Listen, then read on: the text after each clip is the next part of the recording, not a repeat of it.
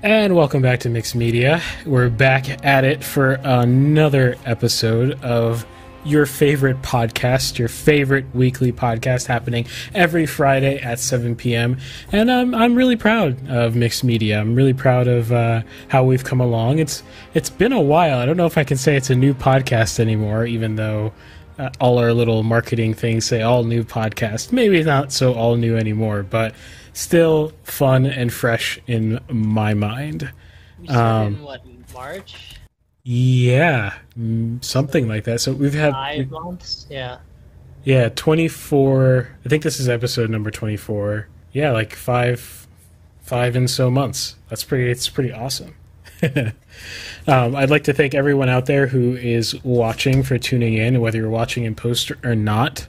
One thing I'll say is uh, you guys who are on Rumble, you guys are really quiet, but you love our stuff. I, have I've noticed, especially recently, an influx of people on Rumble. That's really awesome. So please let us know in the comment who you are and uh, join our Discord. That's a cool place to interact with us. And yeah, we would just love to hear more from the Rumble crowd out there.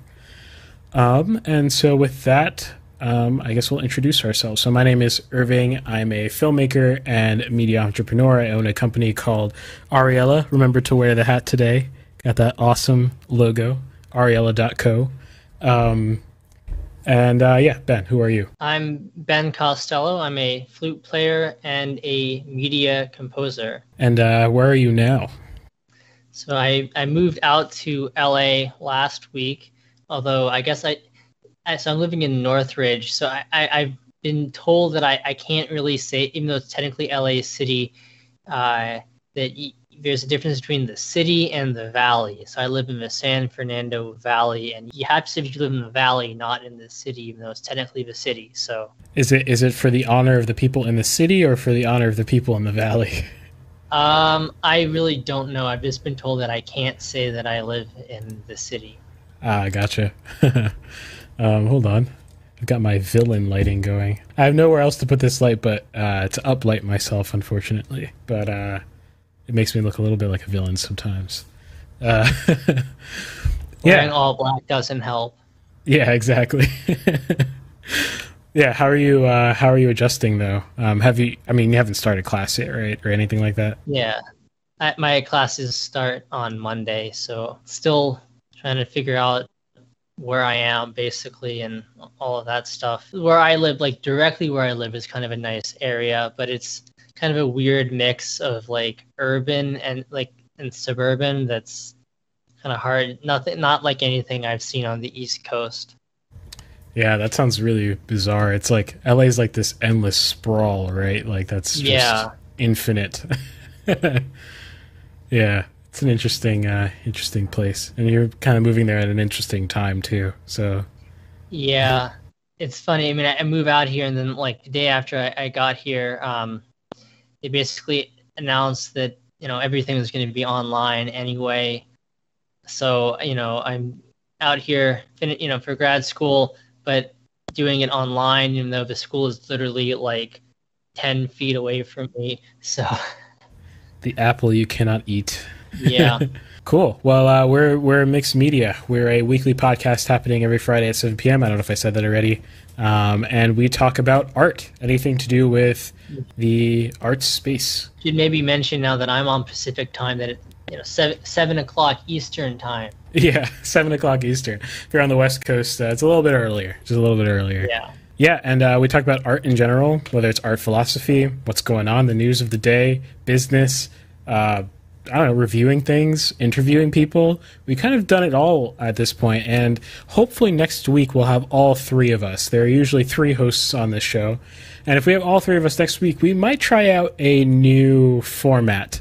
And uh, what I want from our audience is to tell us if you like it, because the the best thing that you can do for us more than anything else is to give us some feedback. So if you like the new format that's going to happen next week uh, just let us know, and hopefully we'll have all three of us to try that. And yeah, I guess I'll uh, I'll go on with my topic for this week. So uh, this week I'll be talking about the the beginnings of being a director, and it's actually one of those hard things that's very hard to learn because of two things.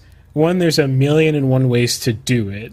You know, there, there's there's it's not the most defined role. You know, if you're a DP, you at least know you're confined to the camera, right? um, whereas if you're a director, you're directing the whole show. There's a million and one ways to go about it. There's not really one process. The second reason is because indie film directing is going to be completely, completely different from uh, what you'll find in the industry. I'm going to be coming at it from an indie film uh, perspective. I've not done anything even close to uh, industry stuff, and also I'm not an expert, so this is just kind of my my thoughts. And it really is uh, uh, a 101, and it's mostly about leadership, is what I'm going to be talking about. It's, it's I think the things about directing that are hardest to learn are the things that aren't actually the filmmaking itself, or at least can be a harder harder to learn for some people at least. So I kind of want to talk about those sort of interpersonal aspects of directing. Yeah, it's interesting too that I think for for film composers, um, you know, everyone's always saying, and from a little bit of, of personal experience, the act of composing is really only half of, of what you do. It's you know all these other kind of intangible networking skills, and then you know to get jobs, and then to lead the people that you're who are on your team or the musicians that you're you're working with. Those are things that are I think it's kind of a parallel. You know, skills that aren't as directly like based on creating art that are still really important to the job.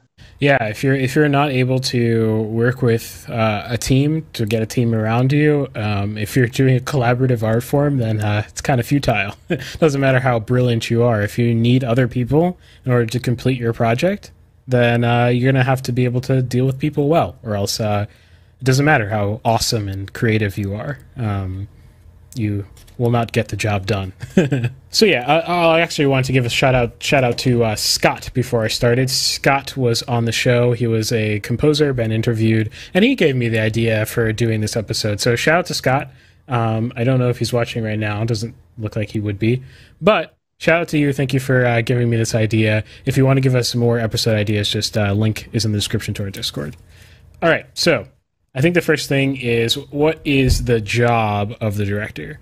Um, actually, I'll even backtrack it further because this is a question I had before I even started to understand film, you know, production. You know, when I was just learning about film at the very beginning, it's hard for me to understand how the director fit in with the rest of the hierarchy of everything going on.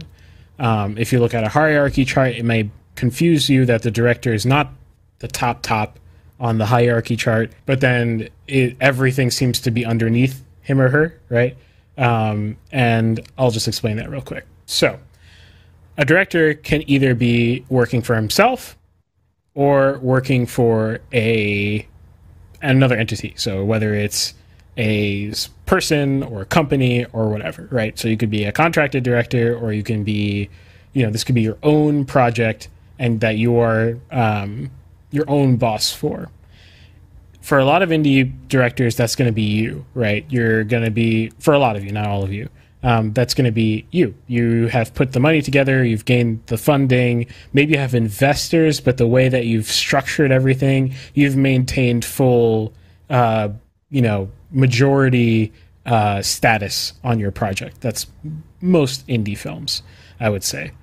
Sometimes you are hired by a writer. So um, this happens obviously with crew, right? So you're you're more like you're more like crew in your relationship to your to the project. So um, recently, I was director of photography on a production, um, and the director wrote the thing. So he was the he wrote the thing. He funded the thing out of his own pocket. So he was the director at the top of everything, and he contracted me, the director of photography, to do the photography for the for the production. So that's more of your relationship. Now, if you're a director in that situation, you've likely been hired by a production company um, that's pushing you out to a project, or you've picked up someone else's script and you've pitched it well, pitched your vision for that script, well, whatever it is. I think less people are going to be in that camp because you're more towards the industry side of things, and I can't really help you. um, so, yeah, so the director you'll often see it's underneath producer. But oftentimes, if you own the project, you are also essentially a producer. Um, and producer is a completely amorphous title um, that I'm not going to get into right now. Um, many people can be producers. Cool. So what is the what is your job? If your title is director, you have a job. So you you have two, I think, big things. Your job is to manage the vi- the vision. So manage the vision, whether it was given to you, whether the script was given to you, or it's your own idea. You've got to manage it. You are the manager of the vision, the abstract thing, and you have to v- manage the vision makers. In film, you cannot create a film alone. Well, you can. Yeah, well, I shouldn't say you cannot. You literally can, but uh, you're not watching this if you're doing a one man band sort of thing. Uh, and also, bless you, that's crazy. um, I've known people to do it though, but it's insane. yeah, so manage the vision. It's really hard to do that with like actors too, you know? You still have to, like, unless you're to shoot yourself.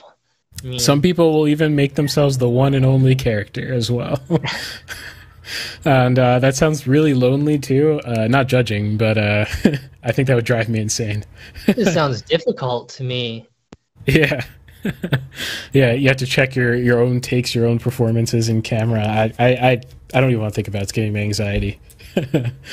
um, but yeah, so you have to manage manage your vision makers. So the people who are going to be adding their own input. It's a multidisciplinary art form. There is music, there is sound, there is picture, there is uh, wardrobe, makeup, hair. Like it, it, just it goes on forever. Color, every, all of post production is a whole other animal. You know, so like it's it's a multidisciplinary uh, subject, meaning you're going to be watching over many different types of creatives work in their wheelhouse for your vision, right? The the vision that you're managing, which puts you in a interesting situation where you may not be the expert about something, you know, and you will not be the expert about maybe you know most of it because I mean most most people can can only have enough time to really soak in you know one aspect of that. For me, it's uh, probably uh, you know the photography end of things, the cinematography ends of things, and uh, the writing aspect of things. Everything else I can do, but I wouldn't be the I wouldn't hire myself to do it, right?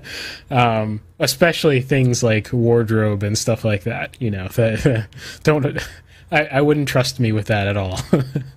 um, so you're going to be in a position where you will have all the power over other people and their decision making, and you should have all the power. Let me be clear. You need to absorb and retain all of that power, but you're going to have a lot of other people who are more powerful in the sense that they know how to do the thing better than you do in their respective fields, right? Um, they're more creatively gifted in those aspects. So that's an interesting dynamic, and that that causes the forever wars between uh, between the director and uh, the the the different aspects of filmmaking, and you get all those lovely dramatic stories of uh, fighting between directors and uh, other creatives. Okay, so where do we start? I'm going to start with leadership, and that's what this is mostly going to be about. And I think I think being a good leader is more about yourself than it is going to be about other people. And uh, I'm going to clarify that real quick. So, what do I mean? I mean, you yourself have to be a good person in order to run a good set. That's where you start. It starts before you even think about the creative. It starts with how good are you at actually how well do you know yourself? That's that's the first question. Know thyself, right? So so how well do you know yourself? How do you well do you know your strengths, your weaknesses, what you can and can't handle, um, where you're likely to have uh, stress points when you're on set, preset, post set, whatever. You need to know yourself very well. And this is actually very difficult, you know. I mean, everyone thinks they have self reflection, right? But uh, if you go and uh, survey the world, you you probably come to the conclusion yourself that not many people self reflect well, well, don't don't don't uh, just stop there. Self reflect even more about yourself, right? To help uh, help help that help humanity out. So so reflect on yourself. That's the first thing that you need to do. And you need to own your flaws and you need to own your personality type or personality. You need to understand how you interpret information and how you communicate information. So for me, um, I know I have a tendency to speak when I uh, am conversing with about anything really. If I'm having a, a, an important conversation, I get very technical with my words. So my words mean a specific thing to the to a point where I'll like backtrack and I'll like correct myself. You know, um, to to be even more clear, even if it's going to be ten times more verbose, right? I probably do that on this podcast. um, and so I know that I do that, and I know that that's not always efficient, right? So I know if I'm on set and I'm asked to do X, Y, Z, then and, and I need to do make this decision right now. I know that I have to be careful because I may say X and and it might acquire because I'm being very technical with my language when I say um, I need a half stop down on the exposure, right, or something like that. Um, that's a weird example, but I mean literally, I need a half stop down on the exposure, not expose me down to where I'm happy, right? Whereas some directors might not know what a half stop means, and they'll say, "I want a half stop down," and then the DP thinks, ah, "I'm about to, I'm going to expose this down to where I think it should be," right? So I know I speak precisely like that. I won't use those words unless I mean them, right? So that's just a really uh, example. So particulars like that, really examine yourself. Next time you're directing something for fun or like you're maybe you're working on a set, really look at your own behavioral mannerisms and think about how they interplay with other people on set and stuff like that. Next, look at those weaknesses that you've assessed and start to work on being better, right? Like, you know, don't just leave yourself there and know your weaknesses try to fill those those gaps start virtue building right so like don't just uh, don't just be like wow i really suck at communicating um, so i'm just gonna i'm gonna figure worm my way around it well yeah you might have to need some workarounds while you're trying to get better at communicating but don't stop trying to get good at communicating right like you know you still need to you need, you need that skill still as a director, and you want the process to be as smooth as possible. Remember, the less time you're dealing with set drama, the more time your head is in your own world. I think this is the best way to phrase it. I've, I can't remember. Some director said it said uh, said it this way, basically that you know what a director always wants to do is be in the universe that is actively being created in front of him, and that is I I, I deeply feel that you know. Um,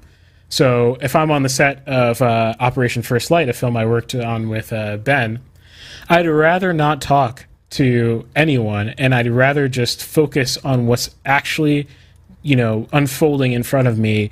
And I want to be absorbed in my own world so I can make sure the vision is being taken care of while I'm there. The reality is, is that's not going to happen, especially on an indie production, uh, hundred percent, right? Um, and it doesn't even happen on professional productions 100%. It's never going to happen. It's an unfortunate reality. You're going to have to tend to things that have nothing to do with the universe that you're trying to create, right? But you want to maximize that. So the less drama, confusion, all this kind of stuff that you have on set, the more you can sit inside your universe as you create it, um, which is where you, you probably want to be. So work on those virtues. So if you lose your temper, that is going to be a very important virtue to manage. Uh, you know, uh, you know, you, you, you, can't be losing your temper all the time on set. That's that's not okay. You will not get very far.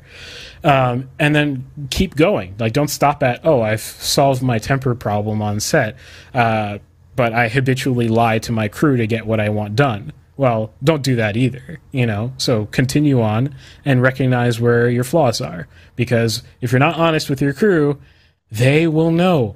Like, I get, I, you are not as smart as you think you are. You are not as smart as you think you are. Everyone can see through your crap. So don't be that uh, guy without integrity. You are leading the ship. You want everyone else to be honest with you, so be honest with them. Obviously, there's going to be like candor and stuff like that, but you're not going to like tell someone, I think you should uh, quit your job forever. Um, that's not a nice thing to say, uh, but uh, you know the the honesty that that uh, that uh, gets the job done. Um, let's see. So yeah, that's all that. So then we move on to okay now i am thinking about myself more i'm, I'm taking care of myself more but now i've got a you know uh, a date tomorrow I'm, I'm, I'm waking up at, at 4 a.m 3 a.m uh, to read the script again and then i don't know go through some ritual to try to make myself be, feel better before i uh, i uh, um, see all the eyes looking at me demanding that I know exactly what to do right now.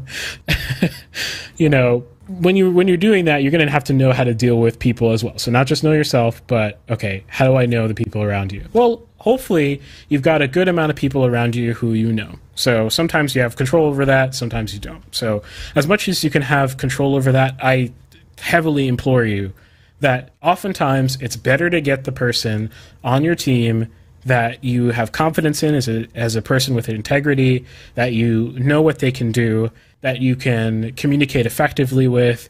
It's better to get those people on board than to get the person that's a little bit better, right? Obviously there's going to be a balance, you know, between different interests, but really don't discount the fact that you know people and you want a lot of those people on your set, as many as you can. Um, but you're not going to know all of them.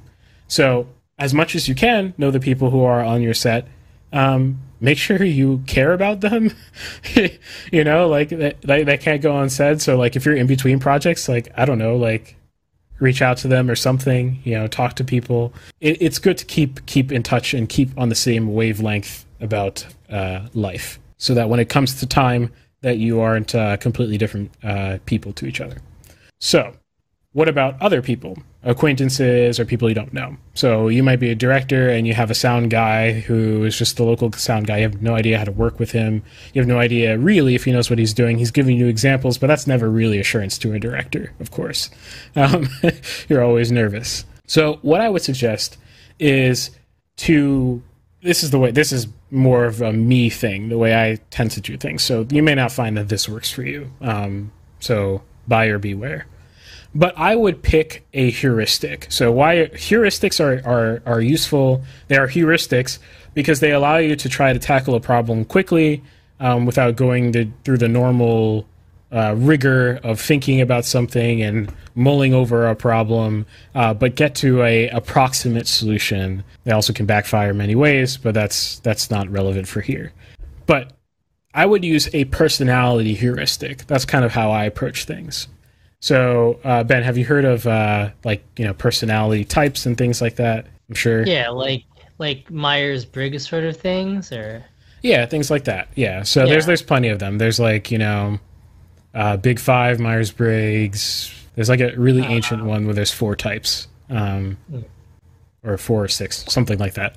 Um, there's there's a lot of uh, there's a lot of debate about like okay what's the relative merit of these things? Well we don't care right? Because this is a heuristical thing. So um, it's it's not about you're not going to use these things to type people actually right? You're not going to like be like you're this type so I'm going to treat you like this. That's not that's not what you want to do. That would be uh, bad.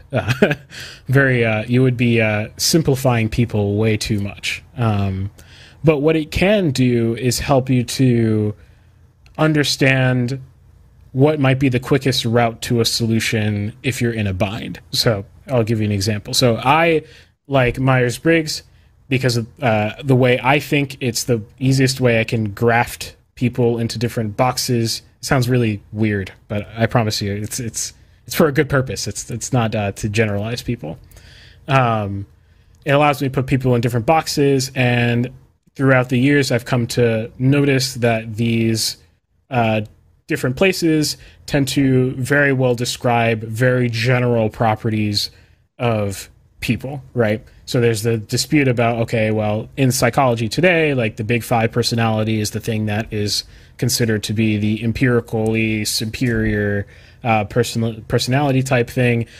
I don't have time to learn Big Five. I know Myers Briggs, so I'm going to go with that, right? So, um, and so I first try to know myself. So I am an ENTP. Um, I probably have been since roughly around high school, which gives me a, a certain understanding of myself. If I were to look at it literally, look at the different properties of ENTPs literally, of course, I would uh, disagree with certain aspects of things or things I would say ah, a little bit more, a little bit less. Well, I'm an individual, right? I'm not I'm not an ENTP unit, right? um, but I can recognize a lot of, if not all, of the weaknesses uh, described in, in the ENTP subset. I definitely embody, right? um, and so I can use that to help put words to things I might not understand about myself. So I'll give you an, an example. Uh, so ENTPs are easily distracted, like like we're squirrels, basically and there's a reason why we're squirrels. But actually, uh, you know, before learning about my personality type, it would have been very difficult for me to describe to someone else what it feels like to be in my mind. Which obviously is going to be hard to describe. You only know your own mind, right? Until you contrast it with like how other people describe their minds, and you're like, oh wait, I think very differently from you. um, my internal conversations and my internal home is very differently constructed than yours, which is fine and I can say, hmm, it's not just that I'm a squirrel because that's that's that's not really what it is. It, it looks like that from the outside, especially when I was uh, younger. And again, we're trying to build virtue, so not trying to stay like that for my entire life. You know, I can definitely say that it's like that because of the way my brain processes information. So I tend to look possibilities as an explosion of possibilities of like, okay, I get this input there's a whole bunch of association that happens, and then I tend to pick apart each possibility logically until I come down to something that I'm happy with, which might be never. So that is that is the and this happens whether it's uh, what I'm going to eat tomorrow or uh, um, you know the deepest life uh, uh quandaries. It's the same sort of pattern of thinking that just throws my brain into you know I, I start with like what am I going to eat tomorrow, and I end with uh, uh, the philosophy philosophy of culinary art and what I should be eating in a more abstract way because I'm trying to get a solution to what I should eat tomorrow, right? So that's that's me, and that comes with with a with a bunch of drawbacks. So I know that. So I would I would say you know it's kind of fun too. So like you know I would say you know if you're going to go this route, um, find something that you can interpret very easily. I caution again against being overly broad with it, or yeah, just just being too confident in your in your assessments um, or anything like that. But you can look at that person that you will not have a chance to have a coffee with before you go on set. You know, maybe it's your maybe it's the AC or something like that and the AC is freaking the hell out because the DP is throwing a tantrum and refuses to come on set, and the AC is like, I don't know what to do, you know, freaking out, whatever, um, um, or something like that, or whatever the heck problem comes up. You've never talked to that AC, and unfortunately, that's the reality sometimes. And that person comes up to you. Maybe you've observed that they're probably an INFP or something like that um, and perhaps you can try to under get in that person's mind and have empathy for how they're feeling and thinking in that moment, so that you can soothe them as quickly as possible. Um, both because you care about that person and also because you need to solve the problem. Right? There's there's no way around it. So for that INFP, that might be me. That might mean say, listen, like I know that you're freaking out. You're doing the best job that you can uh, that you can without the DP being here. I'm going to handle this because uh, they they they are responsible for the camera. You do the things that you know to do, and then you go get coffee and take a break. Right? That might be the right solution for the INFP. Whereas with like I don't know, uh, uh a me, I'm not going to be happy with that because I'm going to be like yo, give me a solution now, or else I'm going to be freaking out for the like, you know, so, like literally give me the the step by step of like what exactly is going to happen, or else uh, I'm going to be uh, thinking about all the different things, and I'm going to be stressed the hell out and tired before we even start, right? Or something like that. Just really random examples. Um, and that can give you better communication and leadership on, on a dynamic atmosphere where you're not necessarily knowing everyone super well. Of course, you're going to replace those things with good relationships whenever possible, right? So there's that. So uh, the last thing I'll, I'll uh, go here with is uh, the things that I think are the most important to do when you become the director. Right? You're not you don't become the director on set. Well, not normally, unless you're doing like some crazy fast paced uh, like commercial uh, directing or something like that, um, and you're like replacing some director um, for some commercial shoot or something like that. But normally, you're not uh, you're not just thrust into something, right? If you're doing something narrative, you've probably been working on it for like, I don't know, 10 years or something like that. so you're not just thrust into it. So if you have a team, you have to do something first. And this is for yourself, and this is for the respect of everyone there, and this is so that they respect you. You need to have a conversation, you need to sit everyone down, and you need to set down the terms of engagement the first conversation that you have. The first conversation. You can't be having ambiguity about really important things about how you want to run not just your set but the entire creative process. The set part is going to be like you know a minuscule part of the entire process. Um, it's quite amazing actually you know relatively speaking how long each part of the process is. You want to set those uh, standards early on so if you have producers working for you as a director you know which probably people a lot of indie uh, producers or uh, indie directors are going to have, or you have other organizational people like your AD. Uh, you're going to have your probably you know other creatives on early on on board, like your composer or something like that. You want to sit everyone down. Be great if you have your composer on early. Normally, that's especially in you know industry that it tends to be like one of the last people you have. Yeah, I wouldn't recommend that.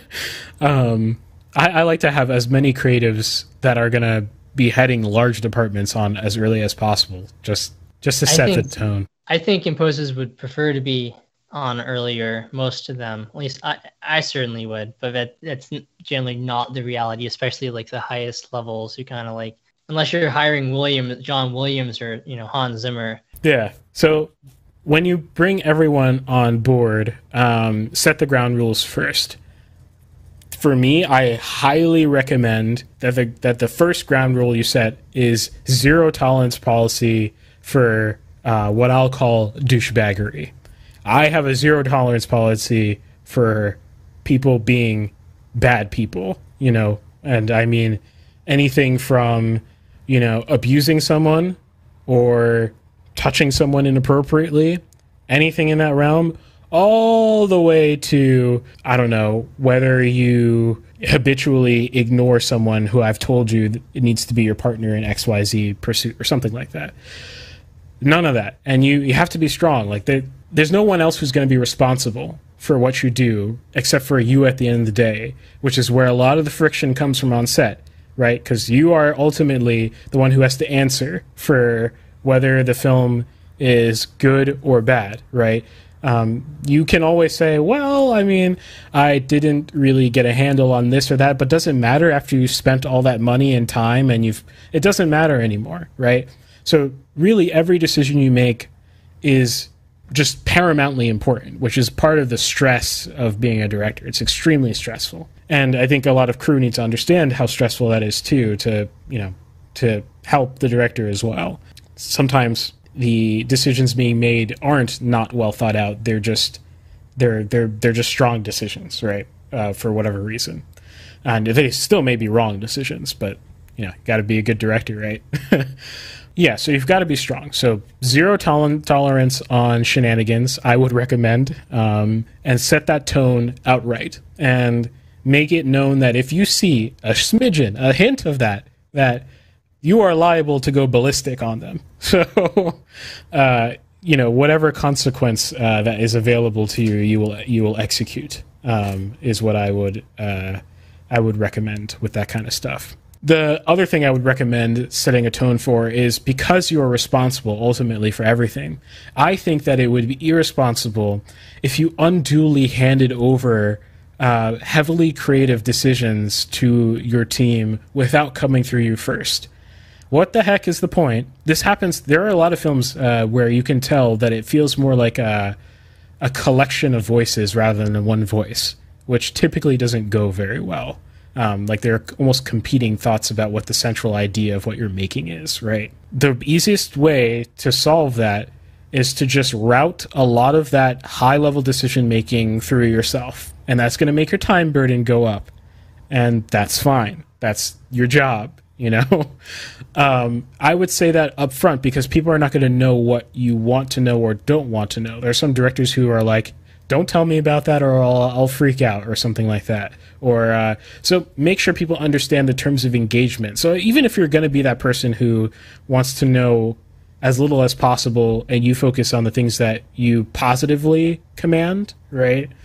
At least make that known to your top level creatives so that they can engage with you the way that you want to be engaged with. But I would recommend saying something like, you know, if this is going to change the tone, the story, you know, in any significant way, I want to know about it.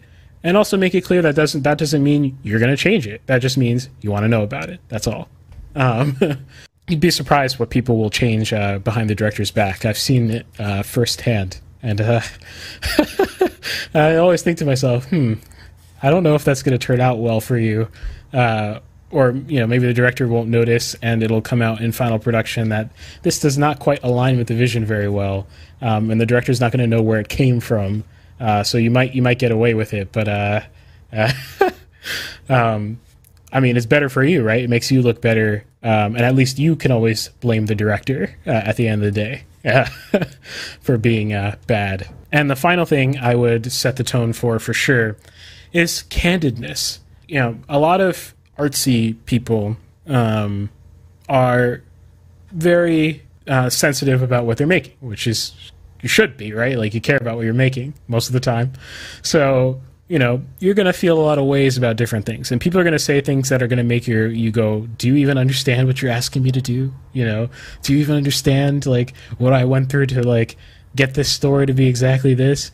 And especially for directors if you wrote the thing, you've been on this story for probably you know it might be several years you, the story has been in your head replaying replaying and now it has to be manifest and all of a sudden someone's being like i think it's just not working this way and you're going to freak out. and that's that's a natural reaction. But the better thing is for that person to tell you what might catastrophically ruin your film that you never thought about in the way that that person's thinking about it. The better thing for you to do is to create an atmosphere where people are comfortable talking to each other and talking to you. If you don't do that, I think you're in big trouble. I've seen also that where people just don't feel comfortable suggesting X, Y, Z. Um, I hope I haven't created atmospheres like that where people don't feel comfortable talking to me. But I try to say up front, everything is is game for telling me. You know, I'd rather you tell me than you know hold this in and it becomes like a problem for you. Like you just can't get past this roadblock or it becomes a problem for me too, you know, later because I'm like, wait a second, that character decision doesn't really make sense. And accept that opinion from anywhere. So if your composer is telling you a story note, take the note, take it. You know, uh, if your if your if your AC is like, you know, uh, yeah, there's there's boundaries here because obviously you don't want, you know, everyone talking to you, or else you're going to get information overload. But if your AC is like, I think this lighting doesn't match the way we did it yesterday, right? Um, and I've talked to the DP, and he or she says that it it matches what it's yesterday, but I'm really certain that the color is just off, right? Don't just immediately say, "Listen to the DP, get out of my face." Take it in, and maybe you're not going to go and uh, and challenge the DP directly. I wouldn't recommend that e- either, but you be the liaison, right, between the AC and the, the, the DP on that particular problem. You know, like take those those stances. This is much more applicable to indie stuff. With with uh, more corporate stuff, you may not even have the the ability to talk to uh, certain people. There are actually some union rules about uh, who can talk to you about what, which is uh, quite insane. But uh, wow, but, uh, yeah, it's but like on set sort of thing, or like yeah, that extend into post?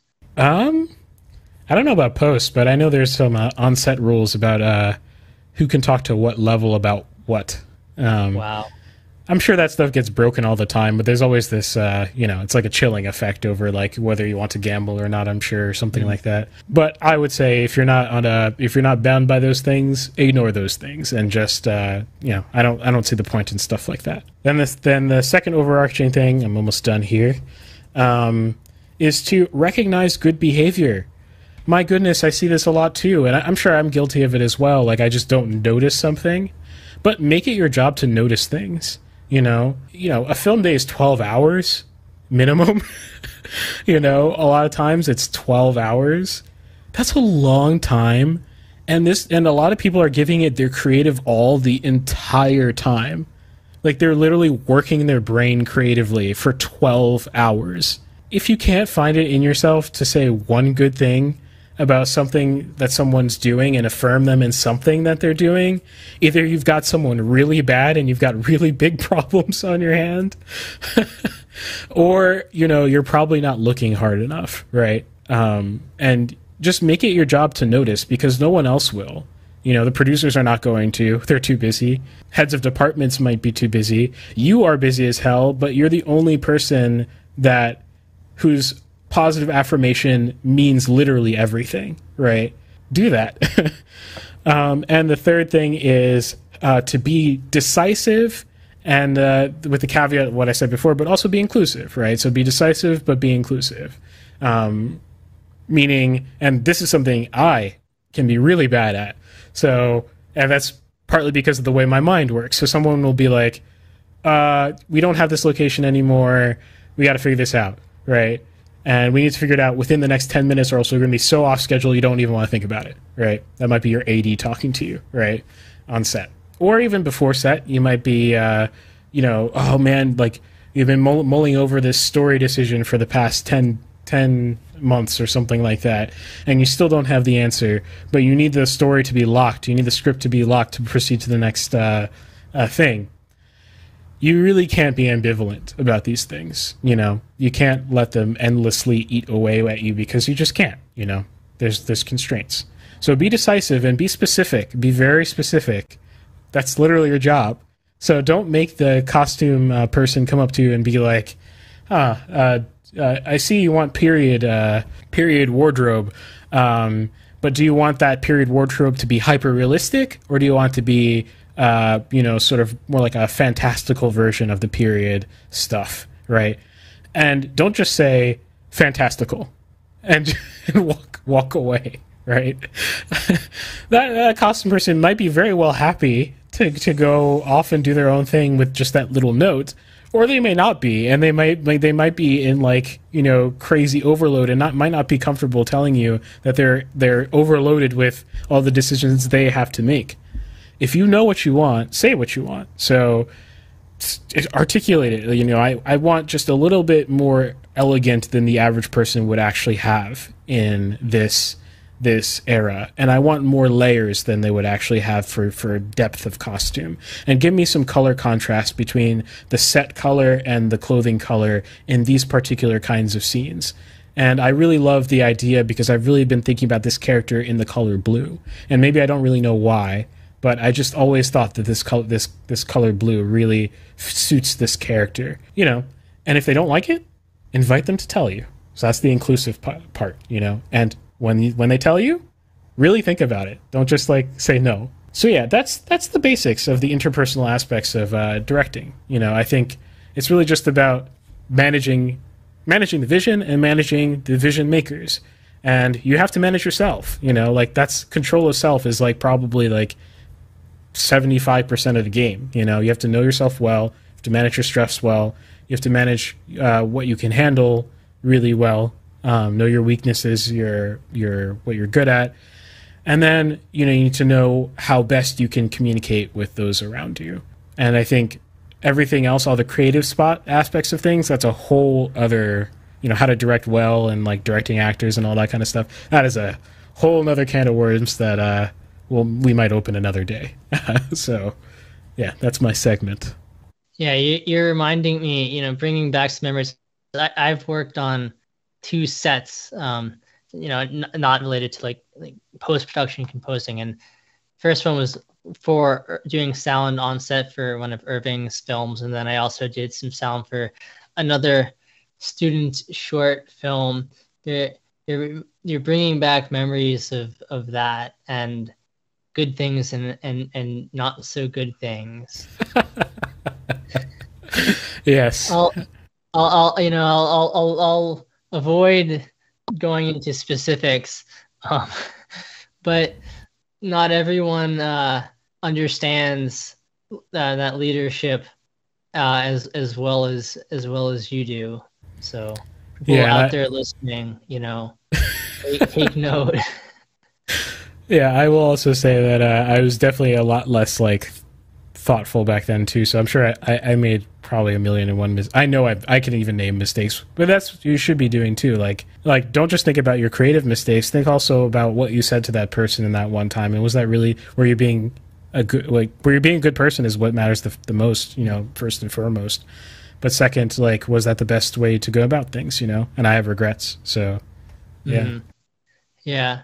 Maybe one day we have to talk about um, you know, from the the, the other end of that from like someone but beneath the director. Um, like I was just literally the other night um watching the kind of infamous uh well really maybe not infamous, kind of maybe I guess depending on your point of view, infamous or famous uh clip from the uh, James Horner's TED Talk um, back in I think 2004, and he's talking about um, you know what what what's it like to score a, a you know major motion picture, and basically he he says on there discusses it for a while, but he says that you know most of the art is uh, in um, not in writing the notes, but in artfully convincing the director uh, that that their vision is not as good as you know for what their vision for the music is not as good as what you want, but you have to let you don't want them to know that you're saying that basically. Of course. Um, yeah, And it's, I- a, it's a fun talk. And I would recommend, uh, you know, I wouldn't just tell the director your your vision sucks. I mean, I can imagine something that would make my day worse than hearing, "Man, your vision really is bad," you know. But you know, also you have to say things too, you know. right well i think that's what he means by the artfulness of it. You know you you you suggest something else and you kind of want to make the composer or the director come to like what you have in your head without them knowing that you're sort of going against their own vision. But you're, you're convincing that their that your vision is actually what they really ha- want you know have in mind. I think that's what he means. Agreed. and obviously horner's horner was one of the best composers of the late 90s to you know up to his untimely death uh what i want to say six years ago now 2014 15 so yeah. anyway that's another Wait. conversation But uh, before we move on, I, I just the last thing. This is a random pet peeve. If you are have you have people working with you for free, you are in their undying. You know, you, you are not working for yourself in full anymore. You know, if people are volunteering for you, like you got to treat every last one of those people, you know, super well. Um, and the least you can do, you have to spend money on your crew. I, I don't like just you have to like there, there's there's there's no way around it. And the reason why I say that is minimally you have to feed them. It just the, the thing that irks me the most is if there's a set and people are working for free and you are making them buy food, you are I don't know. It just that that just really irks me. Don't do that. Don't don't be that person. If you have to save hundred dollars to feed everyone pizza, you know, even if it's the lowest quality pizza, at least offer them that option, please. and water. Like like I, this has happened to me. You have to bring water for everyone, not just yourself. Water for everyone, paid or not paid. This is part of the production process. If you don't have water, there's something wrong with you.